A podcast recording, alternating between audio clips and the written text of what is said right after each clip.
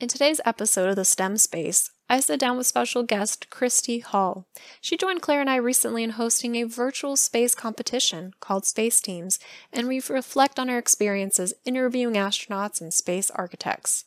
But I also love talking with her about Claire, who is the STEM teacher for her two children. She gives an incredible perspective as a parent watching her kids discover STEM learning. We chat about weather balloons, animal habitats, and what she believes has been the most valuable lesson her kids have learned from Claire. Enjoy. Hey, I'm Claire. And I'm Natasha. From college roommates to co founders of Vivify STEM, pull up a seat as we discuss our experiences as aerospace engineers, teachers, moms, program directors, curriculum writers, graduate students, and friends. This is the STEM Space Podcast. Hello, everybody, and welcome back to the STEM space. I am Natasha, and instead of my usual co host, Claire, I have a special guest. Her name is Christy Hall, and she is joining me from, are you in Graham? I'm in Graham, America. Graham, America, also in Texas. But Christy, I brought you on the podcast because you are doing this program called Space Teams. Mm-hmm. We've been hosting it also with Claire this whole week. And I just thought it would be fun to just share some of the experiences that we've had in doing this program. But first let's let's take a step back and tell them what Space Teams is. So it's this virtual space mission for middle and high school students. They are from all over the world. Do you remember the different countries that we've had students from? Oh man, uh, this go round we've got um, I think I just went completely blank. Australia and Bangladesh. Is that a that's a country, right? Yeah, and yeah, India. Uh, it was UAE, Indonesia, yes. Pakistan. Aus- we can't, yeah, Australia was the big one. Australia. They like to give us a hard time. we have stories on that one. Yes. Um, but basically, these students are sitting at their computer. So they're in person somewhere, but most of the program is like this virtual simulation where they are creating planets. They're designing spacecraft, they're piloting their spacecraft. We just talked to them about uh, designing a habitat and exploring that, like on a rover and a quadcopter. Like it's really cool stuff.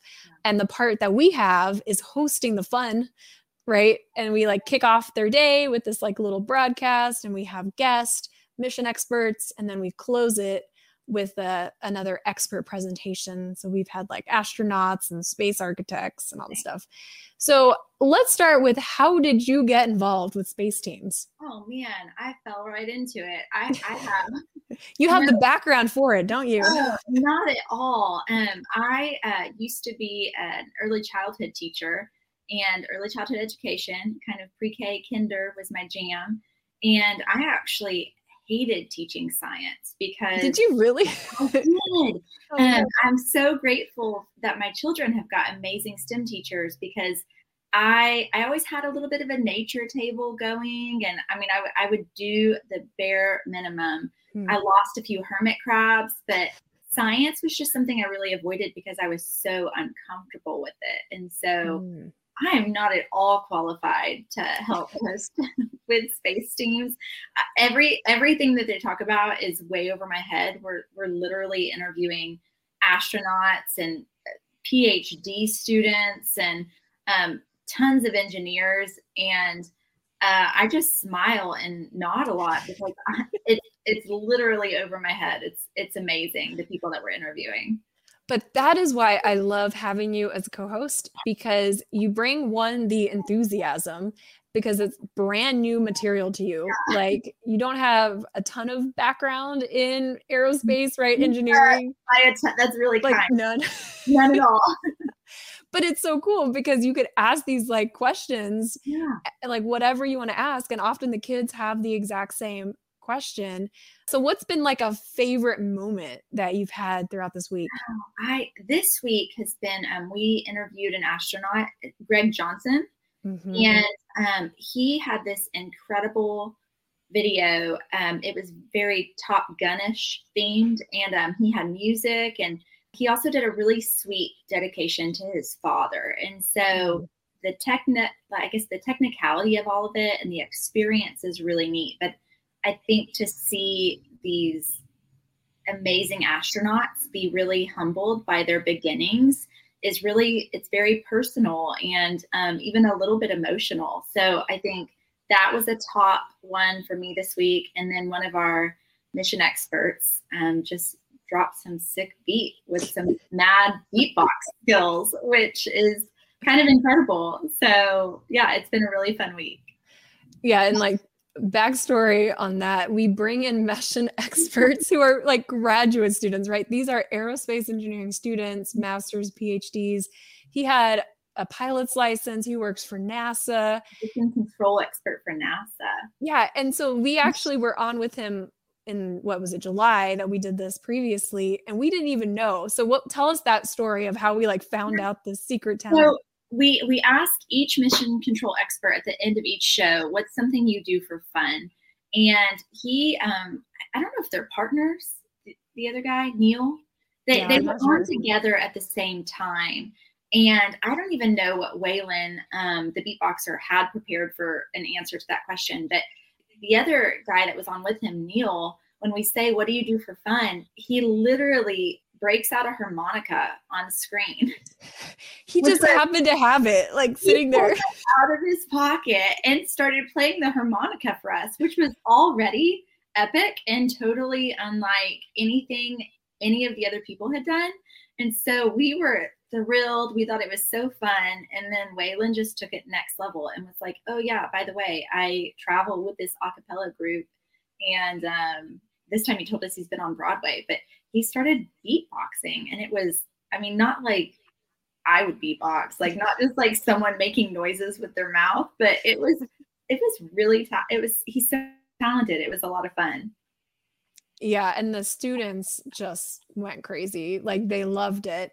Yes. and i think that is the fun part of hosting is we never know what's going to happen live i remember animals making appearances like the cats and i heard his cat just oh, now too. Yeah, and then the other night, um, one of our uh, PhD students, his cat jumped into his lap, and um, I guess it bit him during. I wasn't there.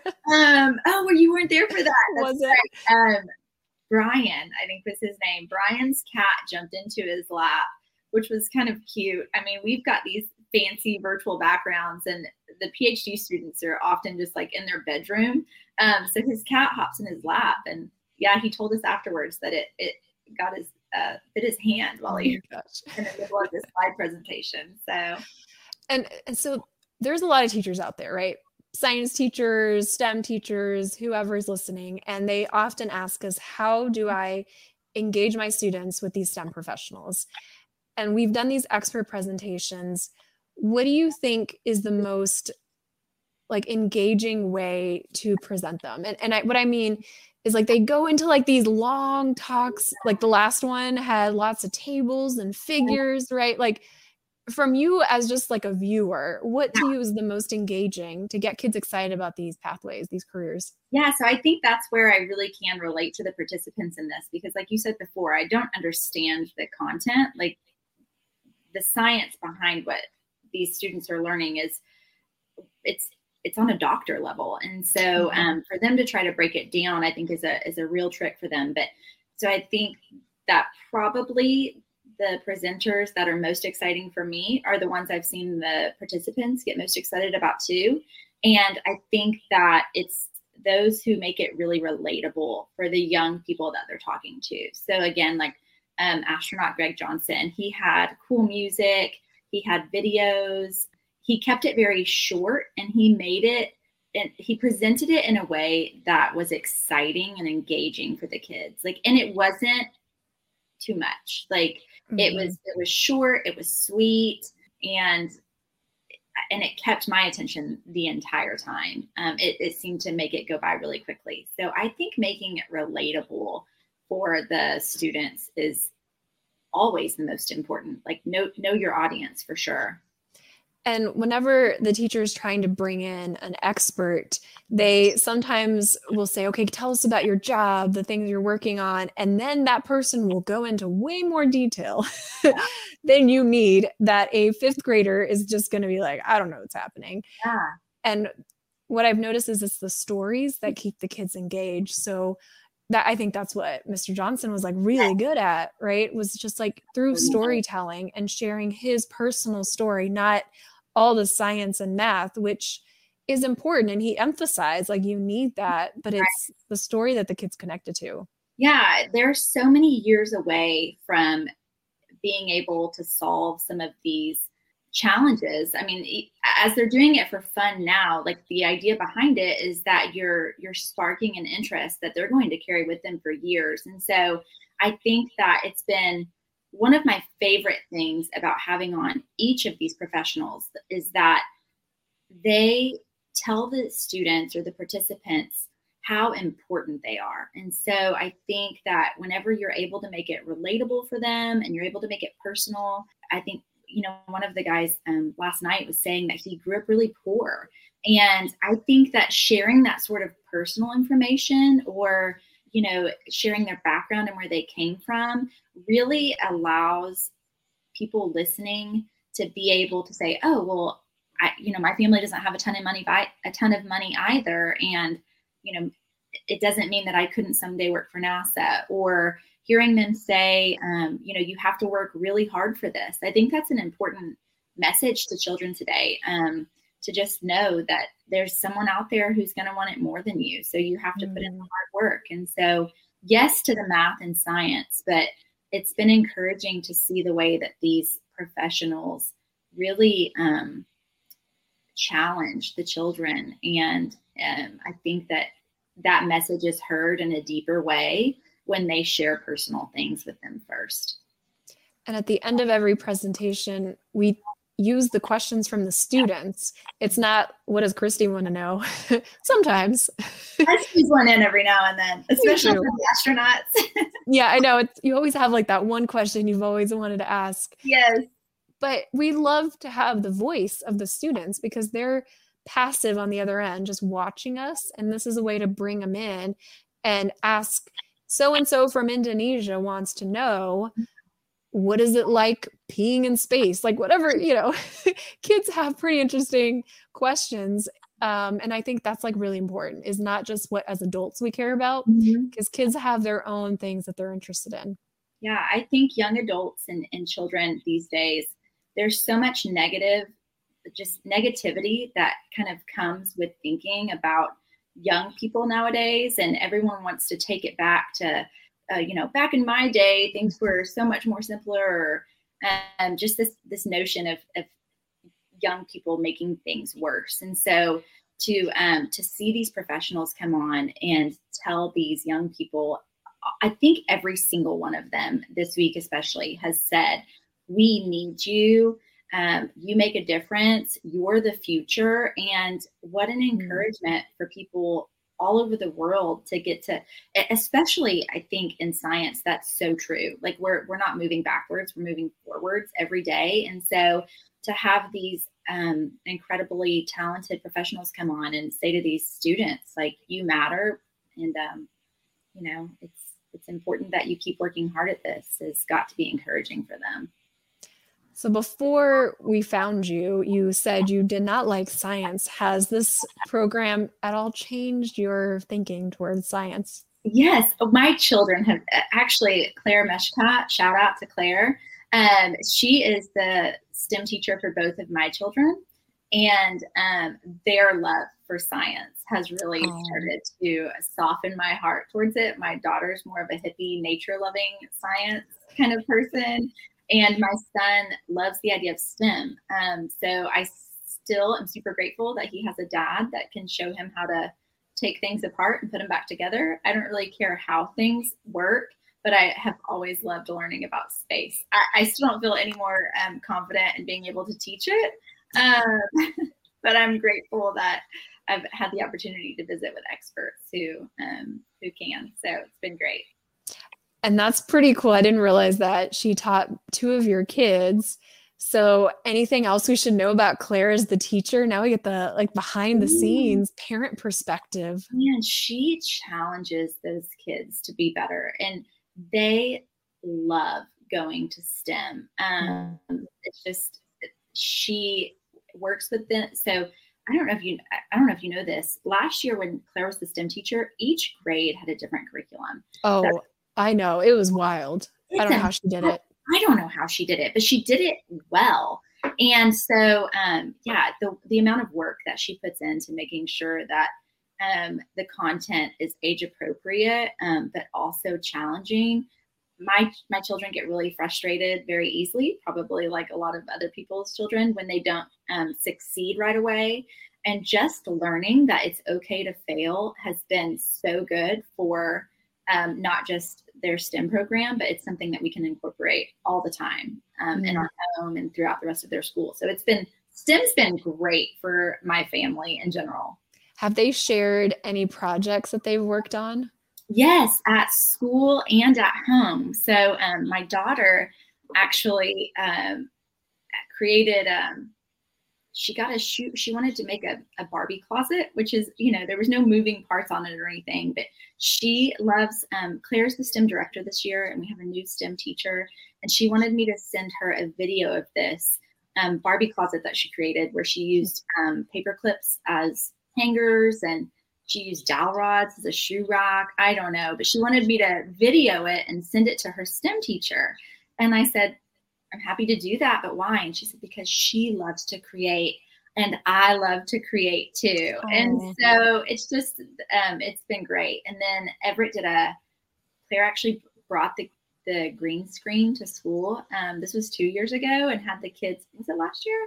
Had the kids um, do this whole habitat thing um, where you could. Oh, the animal habitat? Yes. And my son did a lion or a cougar, but he had sound effects and wow. it's just it's amazing. And then invention convention. Now you've got me rolling.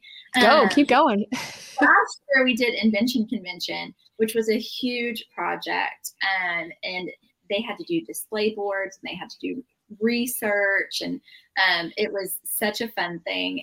And um, Rhett, uh, with the help of a family, came up with the idea of the toe topper because he blows out tennis shoes all the time. Hmm. Like literally the he doesn't have a pair where the, his foot doesn't come out of the end. No way. oh, yeah. I know. My sister has sons, and apparently they don't do this to their shoes. But so it was like this little thing that goes on the end of their shoe, but he had to present it in front of judges. And so it's just really, it's amazing to see that he's not just learning how to, you know, do science, but there's so many interpersonal skills that she works on as well. It's great. It's across the board education. So beneficial for my babies. Oh man, that's awesome. Well, I'm sure Claire will definitely be hearing this. Uh, so she'll be excited to know the impact that she's having because we talk a lot about her class on this podcast and just hearing like how much effort she puts into it. Because I remember when she first started and she's like, yeah, so I'm teaching kinder through seventh grade and I'm going to do this in kinder, this in first, this, and, and I'm like, you're crazy. Yes, Why?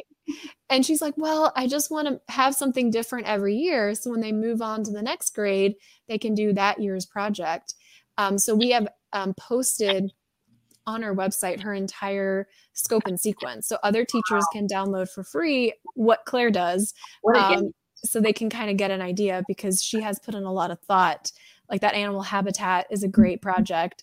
And then she'll move into like the Space Club program yes. that we do the weather balloon launch right now. Uh, I was texting her; she's getting ready. I don't know if your kids are part of that, but it's in like a no, month. not not yet, but we'll be a part of it. So they don't get to participate in it yet, but we went to the first one. The whole school came out. It was incredible, and um, we can't wait to go again this year. It's like actually a a lot of our town came out for that. Like it's at we've got a small airport here in Graham and it was a big community thing. It's I will be there. So you, will be there? I'm gonna join. Yeah. Awesome. So fun. I, I, mean, I have to. Like she said, there's gonna be an air show happening at the same day. Like I don't. I mean, it's crazy. Like I thought I did cool stuff, but man. I want to say too about Claire. Um, she doesn't just do STEM in her class. Like when we have little activities at the school, I I have the great privilege. Um, Claire's daughters are the same age as both of my children. So her oldest daughter is in the same grade as my son. Her youngest daughter is, or no, her middle daughter. I have to say middle daughter. I know is um, is in the same grade as my child, and so we throw class or as my daughter. So we throw class parties together all the time. And Claire incorporates STEM activities even into our parties. So whether it's like pumpkin launching or I, I mean it. like just oh, she gets this STEM in wherever she can. And they did you go to the STEM night, the family night that she had? Of course, I went to STEM. How was it? It was. There were more people there than we have students in our school because everyone brought their siblings who wanted to do um, all the activities as well. It was insane. I actually thinking of space teams this week um, they had a team activity where the uh, students had to walk together to try to do a landing with a balloon. Space docking, yes.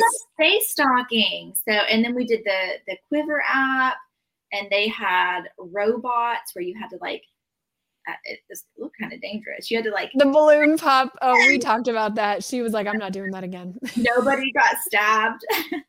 I don't think many balloons got popped either, uh, but the kids still loved it because they got to use the iPad to make the ro- the robots go, and so oh, it was great. It's and it's exciting to see um, really the school and the community. Um, we have had people come to our school because they've heard how awesome the STEM program is. I know Claire's not going to toot her own horn to say that, but there's been several families who have mm. said um, we heard the STEM program's amazing and we want to be a part of it. So wow. pretty incredible. That's awesome. Well, thank you so much uh, for chatting with me. And we have a couple more live broadcasts to go with Space Team. So I'll see you again soon live. But for now, STEM Space out.